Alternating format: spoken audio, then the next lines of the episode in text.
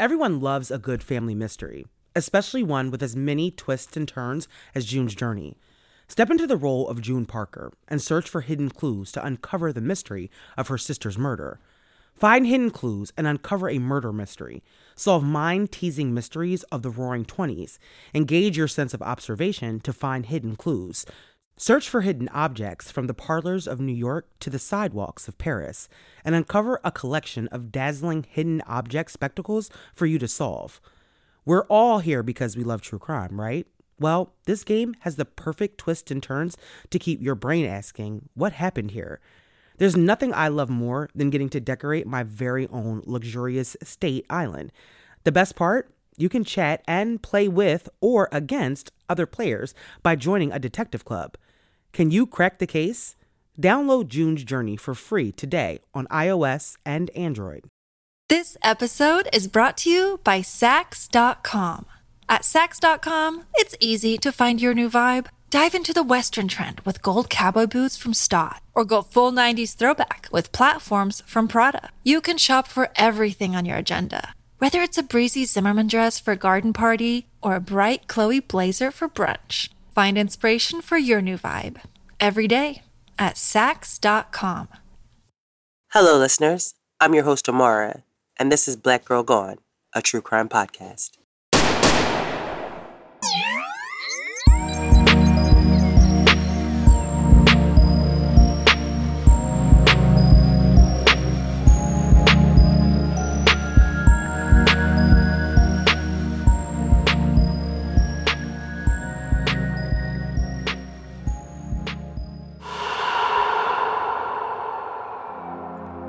On this episode of Black Girl Gone, we tell the story of 24 year old Brenwanda Smith, who disappeared from Philadelphia, Pennsylvania on February 18, 1997. Brenwanda was working as a bus driver for the local transit authority and had just moved into her first apartment. The day she went missing, after completing her shift at around 1:30 p.m., she left the depot. But six hours later, Brenwanda came back. A coworker who saw her offered her a ride, but Brenwanda said she was waiting for someone. Brenwanda never made it home, and no one ever saw her again. 25 years later, Brenwanda is still missing. What happened to Brenwanda? And who is responsible for her disappearance? This is Brenwanda's story. If you've been listening to the show, then you know that I often cover stories of the missing that are decades old. The obvious reason is because these women are still missing, and regardless of the outcome, their families deserve closure. The other reason is because at the time these women vanished, their stories didn't get the attention that they deserved. I'm from Philadelphia. I live 10 minutes from where Brenwanda's apartment was, and I've never heard about her story. Now, granted, it was 25 years ago, and in a crime ridden city like this, it's very easy for a missing persons case to just be forgotten.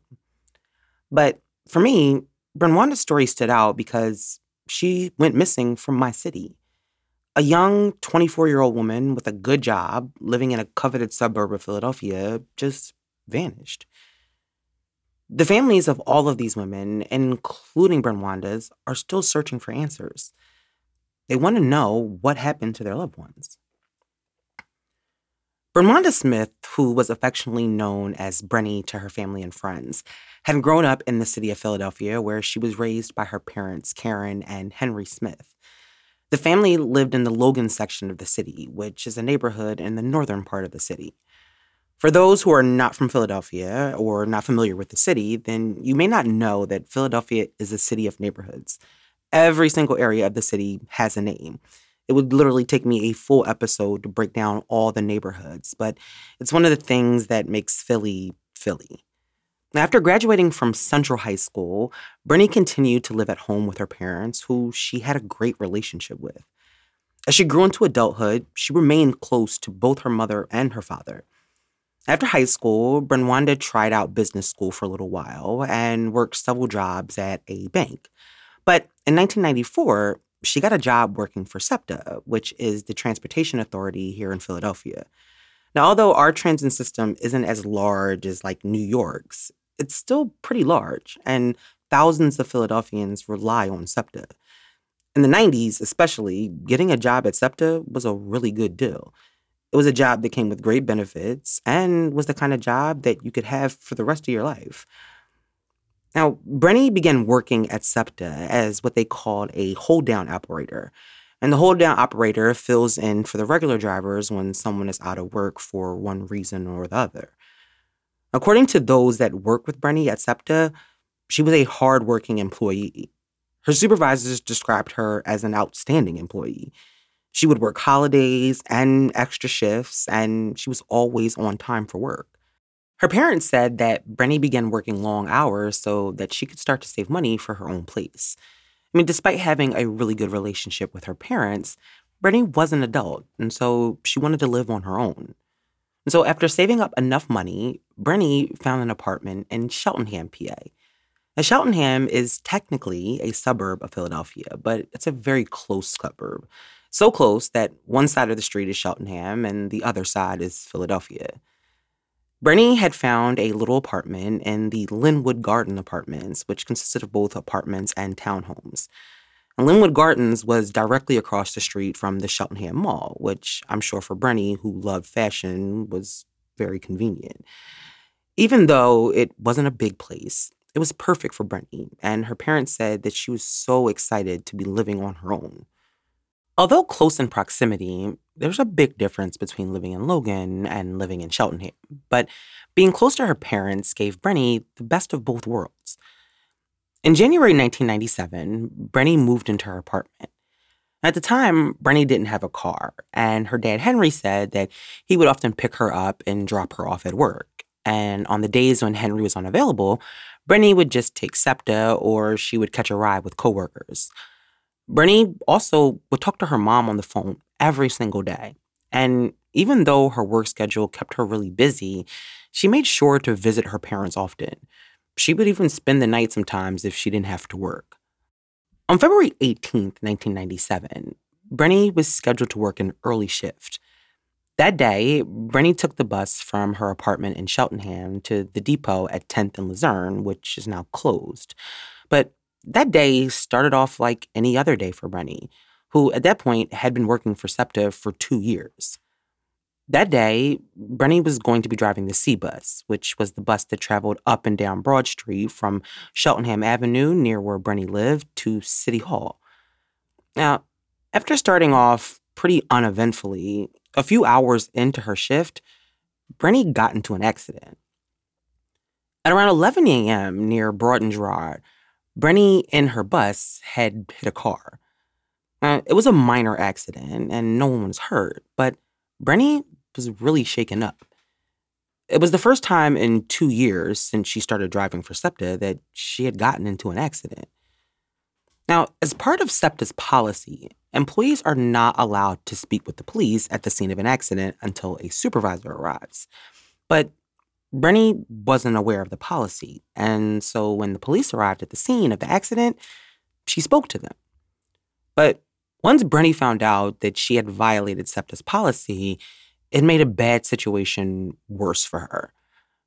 Brenny called her parents from the scene and told them what had happened. Her parents recalled in an interview with the Philadelphia Inquirer that Brenny was inconsolable. Her parents tried to calm her down and tell her, you know, it had been her first accident. And up until that point, Brenny had had an excellent driving record. They reassured their daughter that, you know, everything would be okay. And her mom suggested that maybe she should take a vacation.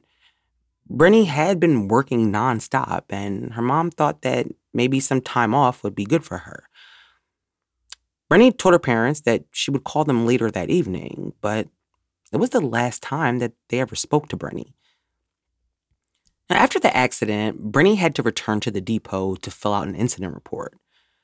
And at around 1:30 p.m., after filling out the paperwork, Brenny left the depot.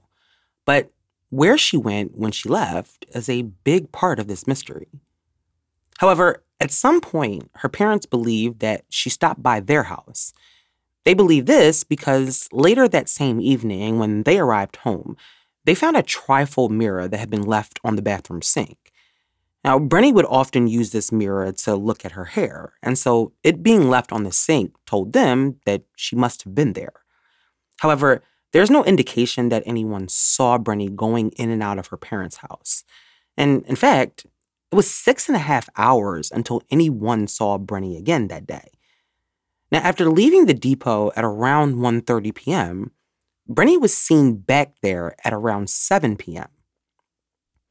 Now, a couple of coworkers of Brenny's saw her near the depot at Old York and Luzerne, walking towards the bus that she would have normally taken to go home. They said they stopped and asked her if she needed a ride, but she declined and told them that she was actually waiting for someone to pick her up. But it was the last time that anyone would see Brenny. That night, after not hearing from their daughter, Brenny's parents began calling her to check on her, but their calls were going unanswered. Now, the fact that Brenny wasn't answering the phone wasn't immediately concerning for the couple. I mean, they figured after the day that Brenny had had, maybe she had just went home and went to sleep. But when the next day came and she was still not answering their calls and hadn't called them back, they began to worry. Karen, Brenny's mom, reached out to Brenny's cousin, Cynthia, to see if she had heard from her and to let her know that they could not get a hold of Brenny. Cynthia and Brenny had been more like sisters. Cynthia told the Philadelphia Inquirer that Brenny was like the younger sister that she never had. She had even been the maid of honor in Cynthia's wedding. So when Cynthia got word from her parents that they hadn't spoken to her, she knew that something was wrong. Now, in 1997, pagers were still a thing, and Cynthia and Brenny would often page each other 911 when one needed the other to call them immediately. And so Cynthia paged Brenny 911 several times, but Brenny was not calling her back. When Brenny did not respond to the 911 page, her parents and Cynthia knew that something was really wrong. Brenny would not have gone this long without contacting her family, especially her parents, who she spoke to every day. And after two days went by with no word from Brenny, her parents decided to go over to their daughter's apartment to see if she was there. Fortunately for her parents, Brenny had given them a spare key, so they would be able to enter the apartment once they got there. Now, when Brenny's parents arrived at her apartment, they knocked on the door, but it was obvious that Brenny was not there. So they used their key to enter the apartment. And despite the pristine condition of the apartment, Karen and Henry knew something wasn't right. For one, the apartment was completely dark, and Brenny would always leave a light on when she left so she wouldn't come home to a dark apartment. But there was also no sign of Brenny and nothing to indicate that she had been in the apartment recently. Nothing was out of place and nothing appeared to be missing, but the bed was still made. Now, finding Brenny's apartment empty with no sign of her turned her parents' worry into dread. Now, after not finding Brenny at her apartment, her parents decided to go to the depot on Luzerne where Brenny had last worked. Maybe she had decided to pick up some extra shifts and had just been working those past two days. But when they arrived at the depot, one of the SEPTA employees told them that Brenny was out sick and was scheduled to return to work on Saturday. Now, her parents, of course, knew nothing about her calling out sick. And if she was sick, well, where was she now?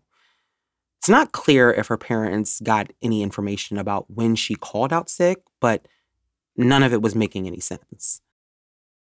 All Brenny's parents knew at that time was that Brenny was missing and that she would have not just walked away on her own. Her father told the Inquirer that Brenny was a responsible, considerate person who wouldn't just disappear and wouldn't just walk away from her responsibilities. Brenny was scheduled to work that Saturday, according to SEPTA. But Saturday came and Brenny didn't show up for work. After two years, Brenny had never not shown up for work for her shift.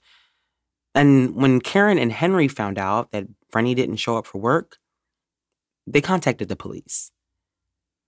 On February 22nd, almost four days after Brenny was last seen, her parents reported her missing.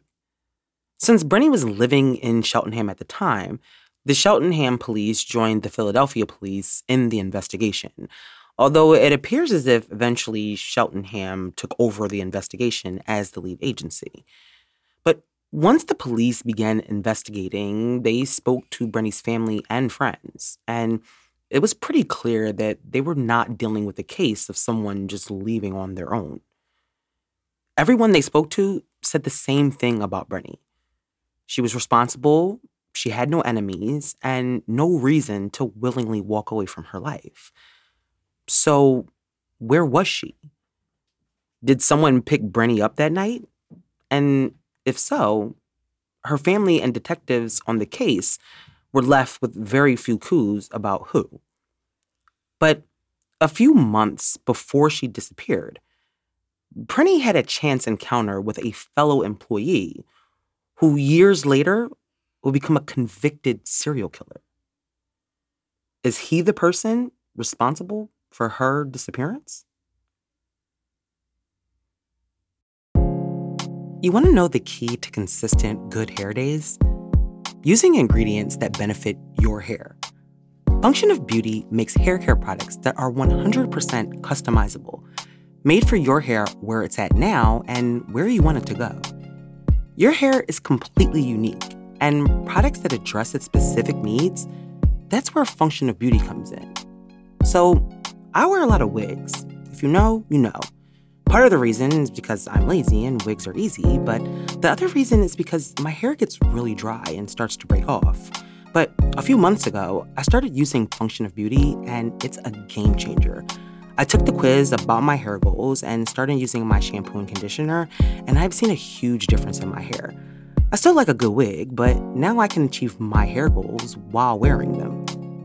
Function of Beauty is the world's first fully customizable hair care that creates individually filled shampoos, conditioners, styling, and treatment formulas based on your hair now and where you want it to go. Founded by a dream team of engineers and cosmetic scientists, each Function of Beauty product is individually designed to be as unique as you are. Function of Beauty offers over 54 trillion possible formulations. Every one of them is vegan and cruelty free, and they never use sulfates or parabens. You can also go completely silicone free. Here's how it works. First, take the quick hair quiz to build your hair profile and select five hair goals like lengthen, volumize, and oil control. Does your hair get frizzy in the winter but oily in the summer? Function formulations are meant to be changed when your hair needs change. Next, choose your color and fragrance, or go dye or fragrance free. Then, get your freshly filled formula delivered straight to your door and prepare for good hair days ahead. Say goodbye to genetic hair care for good today Go to functionofbeauty.com slash girlgone to take your hair goal quiz and you'll save 25% on your first order. Go to functionofbeauty.com slash girlgone to let them know you heard about it from our show and to get 25% off your first order. That's functionofbeauty.com slash girlgone to take your hair quiz and save 25% on your first order. This episode is brought to you by Saks.com. At Saks.com, it's easy to find your new vibe. Dive into the Western trend with gold cowboy boots from Staud, or go full 90s throwback with platforms from Prada. You can shop for everything on your agenda, whether it's a breezy Zimmermann dress for a garden party or a bright Chloe blazer for brunch. Find inspiration for your new vibe every day at Saks.com. On February 18, 1997, 34 year old Brenwanda Brenny Smith left the Luzerne bus depot on 10th and Luzerne in Philadelphia at around 1:30 p.m. 6 hours later, she was again seen near the depot. Her coworkers who saw her walking towards the bus depot offered her a ride home. But Brenny told them that she had arrived. And no one ever saw Brenny again. Four days after she was last seen, her parents reported her missing. And as police began their investigation into what happened, it wouldn't be long before they concluded that Brenny likely wasn't missing on her own. When the police received reports of Brenny missing, they began their investigation by trying to trace her last movements. They spoke to coworkers and employees of SEPTA at the Luzerne Depot and learned about the last two sightings of Brenny, including the final one at 7 p.m. They also went to Brenny's apartment to see if they could find any clues there. But like Brenny's parents, they found that the apartment was immaculate. There was no sign of a struggle or any sign that Brenny had left in a hurry. All of her clothing and jewelry was also inside.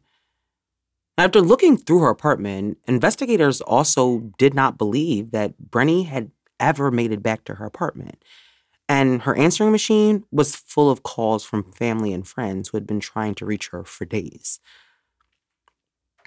After searching her apartment and speaking to her coworkers, investigators had some idea of the last time that Brenny was seen. There was information that they were never able to figure out, like where Brenny was between the hours of 1:30 and 7, and why after completing her shift did she come all the way back to the depot? I mean, maybe she had forgotten something and went back to get it. But the other question was who had Brenny been waiting for? Whoever this person was never came forward to say they picked Brenny up or were supposed to pick Brenny up. So whoever that person is remains a mystery. Without social media, Brenny's family had to hit the pavement and pass out flyers. The local paper, the Philadelphia Inquirer, ran a few stories about Brenny's disappearance, but there were never any formal searches organized by police. Despite their desperation and fear, Brenny's parents remained hopeful that she would be found alive. Her family organized rallies at the place where she was last seen, and a $1,000 reward was offered for information about Brenny's disappearance. However, despite her family's best efforts, police were unable to find any credible information about what happened to Brenny. Investigators continuously hit a brick wall. To them, it appeared like Brenny had vanished into thin air. One of the detectives working the case said that in his 25 years of experience, he had never encountered a case like this where it seemed like the person had, quote, disappeared off the face of the earth for no reason. But we all know that Brenny didn't disappear off the face of the earth because people don't disappear. Something happens to them, either by choice or by force. As the months went by, the frustration around the lack of information about Brenny's disappearance grew for both Brenny's family and investigators on the case. But without evidence, investigators couldn't say whether or not a crime had even been committed. Someone simply missing is not a crime. And with no direct evidence of foul play, Brenny's case remained a missing persons case. Eleven months after her disappearance, investigators spoke to the Inquirer and said that despite Brenny's case being entered into the national databases, they had only received a few calls, and all of those leads had run cold. We don't know what we're suspecting, one of the investigators told the Inquirer. We don't know if a crime has been committed. Anybody can have a theory, but we have nothing to substantiate it. There's a very deep concern that this may not have a happy ending.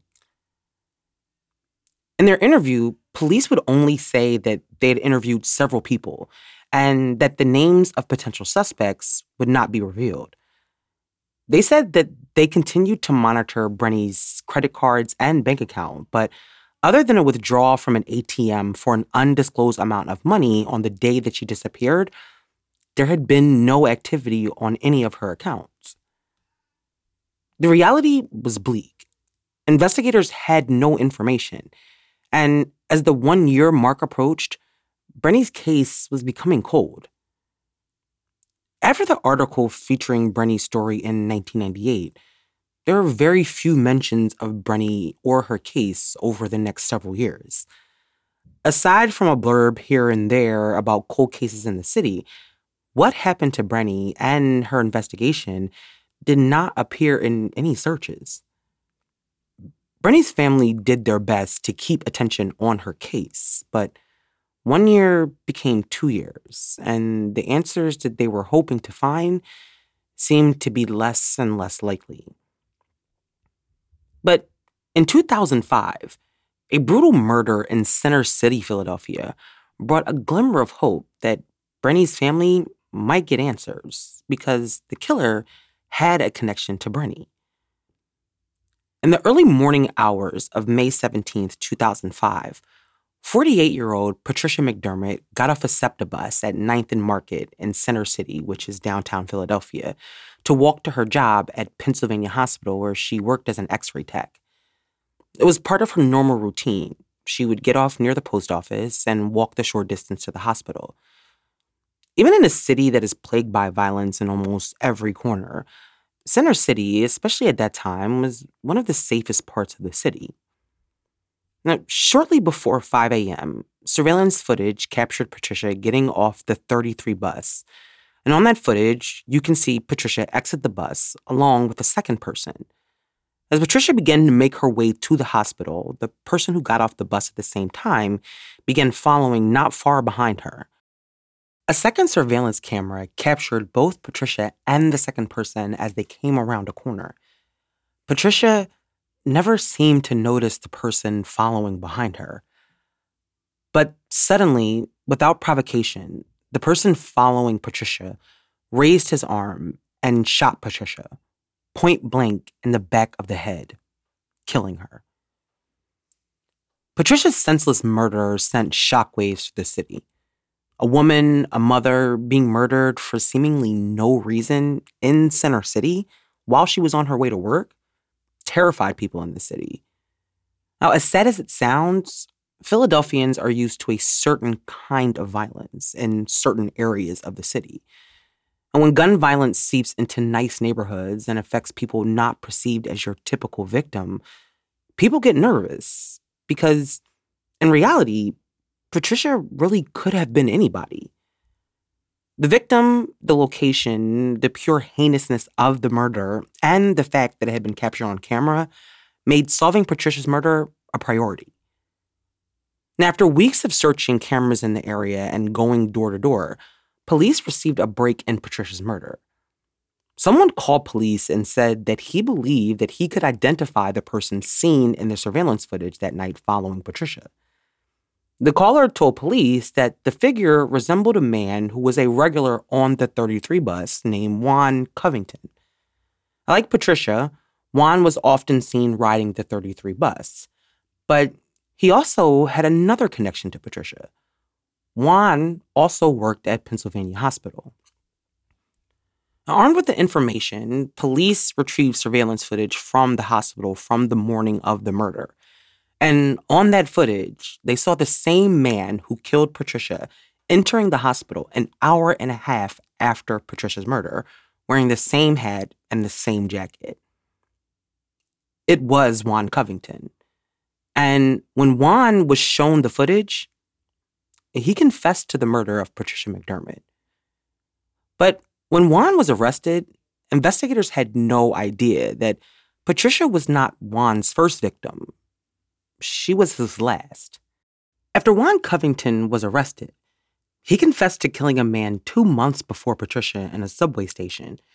And in 2003 and 2004, he shot two different men. Both were shot nine times, but miraculously survived. He also confessed to killing his cousin, who was a local reverend, in 1998. He killed him while he was leading a prayer service. Juan Covington was a serial killer. He had been murdering people in the city for almost a decade. And the only reason why he was caught was because of their surveillance footage. But how was Juan Covington connected to Brenny? Well, it's not clear at what point investigators learned of the possible connection, but the first mention of it wasn't until 2005 when Juan was arrested for the other murders. But prior to working at the hospital, Juan Covington spent 18 years working for SEPTA. He worked there until 2001 when he was fired. But a few months before Brenny disappeared, her coworkers told police that Brenny had gotten into a heated argument with Covington. Apparently, Covington had been flirting with Brenny and had asked her out a few times, but Brenny had been rejecting his advances. Now, it's not clear what Brenny and Covington were arguing about, but it's believed it had something to do with her rejecting him. Now, Covington's defense attorney claimed that he was schizophrenic and had been on and off his medication for years. The connection to a now convicted serial killer wasn't lost on detectives or Brenny's family. Brenny was seen arguing with a man who, less than 10 years after her disappearance, would be arrested for and confess to multiple murders spanning years. There was a strong possibility that Covington may have been involved in what happened to Brenny, but there wasn't any actual evidence to support that theory. No one had seen Covington with Brenny the night that she vanished, and Covington, despite confessing to the other murders and attempted murders, had denied any involvement in what happened to Brenny. Juan Covington did plead guilty and he was sentenced to three life sentences in 2007. The only motive police have ever found for Covington's killing spree was that these people had been in his way. With the exception of his cousin, Covington had no relationship with his victims.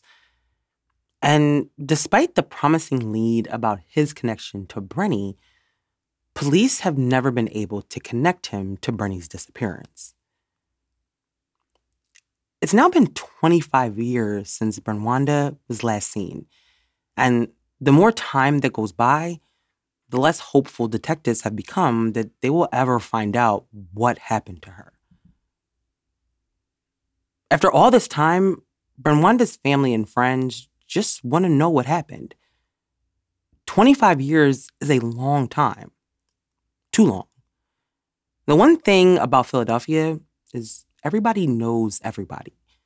In Philadelphia, six degrees of separation is more like one degree of separation. I always say someone knows something when it comes to the cases of the missing and unsolved murders. But being from this city, I know for a fact that somebody knows something. Even 25 years later, there's someone out there that remembers. You could be the one that brings this family closure and leads investigators to finding out exactly what happened to Brenwanda. Brenwanda Smith disappeared from Philadelphia, Pennsylvania on February 18, 1997. She was last seen in the Hunting Park section of the city near Old York Road and Luzerne Avenue at around 7 p.m. She was last seen wearing her SEPTA uniform. If you have any information about Brenwanda Smith or the circumstances of her disappearance, please call the Cheltenham, Pennsylvania Police Department. Thank you for listening to this week's episode. We'll be back next week with a brand new episode. Make sure you subscribe to the show so you never miss an episode. It also helps our show grow. As always, follow us on Instagram, Twitter, TikTok, and Facebook.